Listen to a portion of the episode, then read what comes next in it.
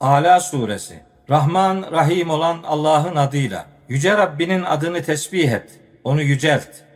O yaratandır ve düzenleyendir.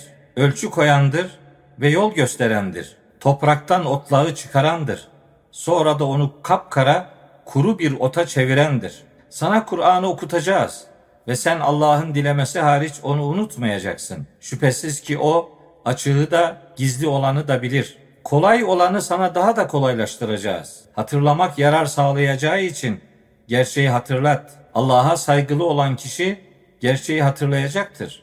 En azgın kafir ise ondan kaçınacaktır ki o en büyük ateşe girecek olandır. Sonra orada tam ölmeyecektir ve tam yaşamayacaktır. Arınan kişi ve Rabbinin adını anıp salat edenler yani ona destek olanlar elbette kurtulmuştur. Fakat siz dünya hayatını tercih ediyorsunuz. Oysa ahiret daha iyi ve daha kalıcıdır. Şüphesiz ki bu anlatılanlar önceki sahifelerde yani İbrahim'in ve Musa'nın sahifelerinde de vardı.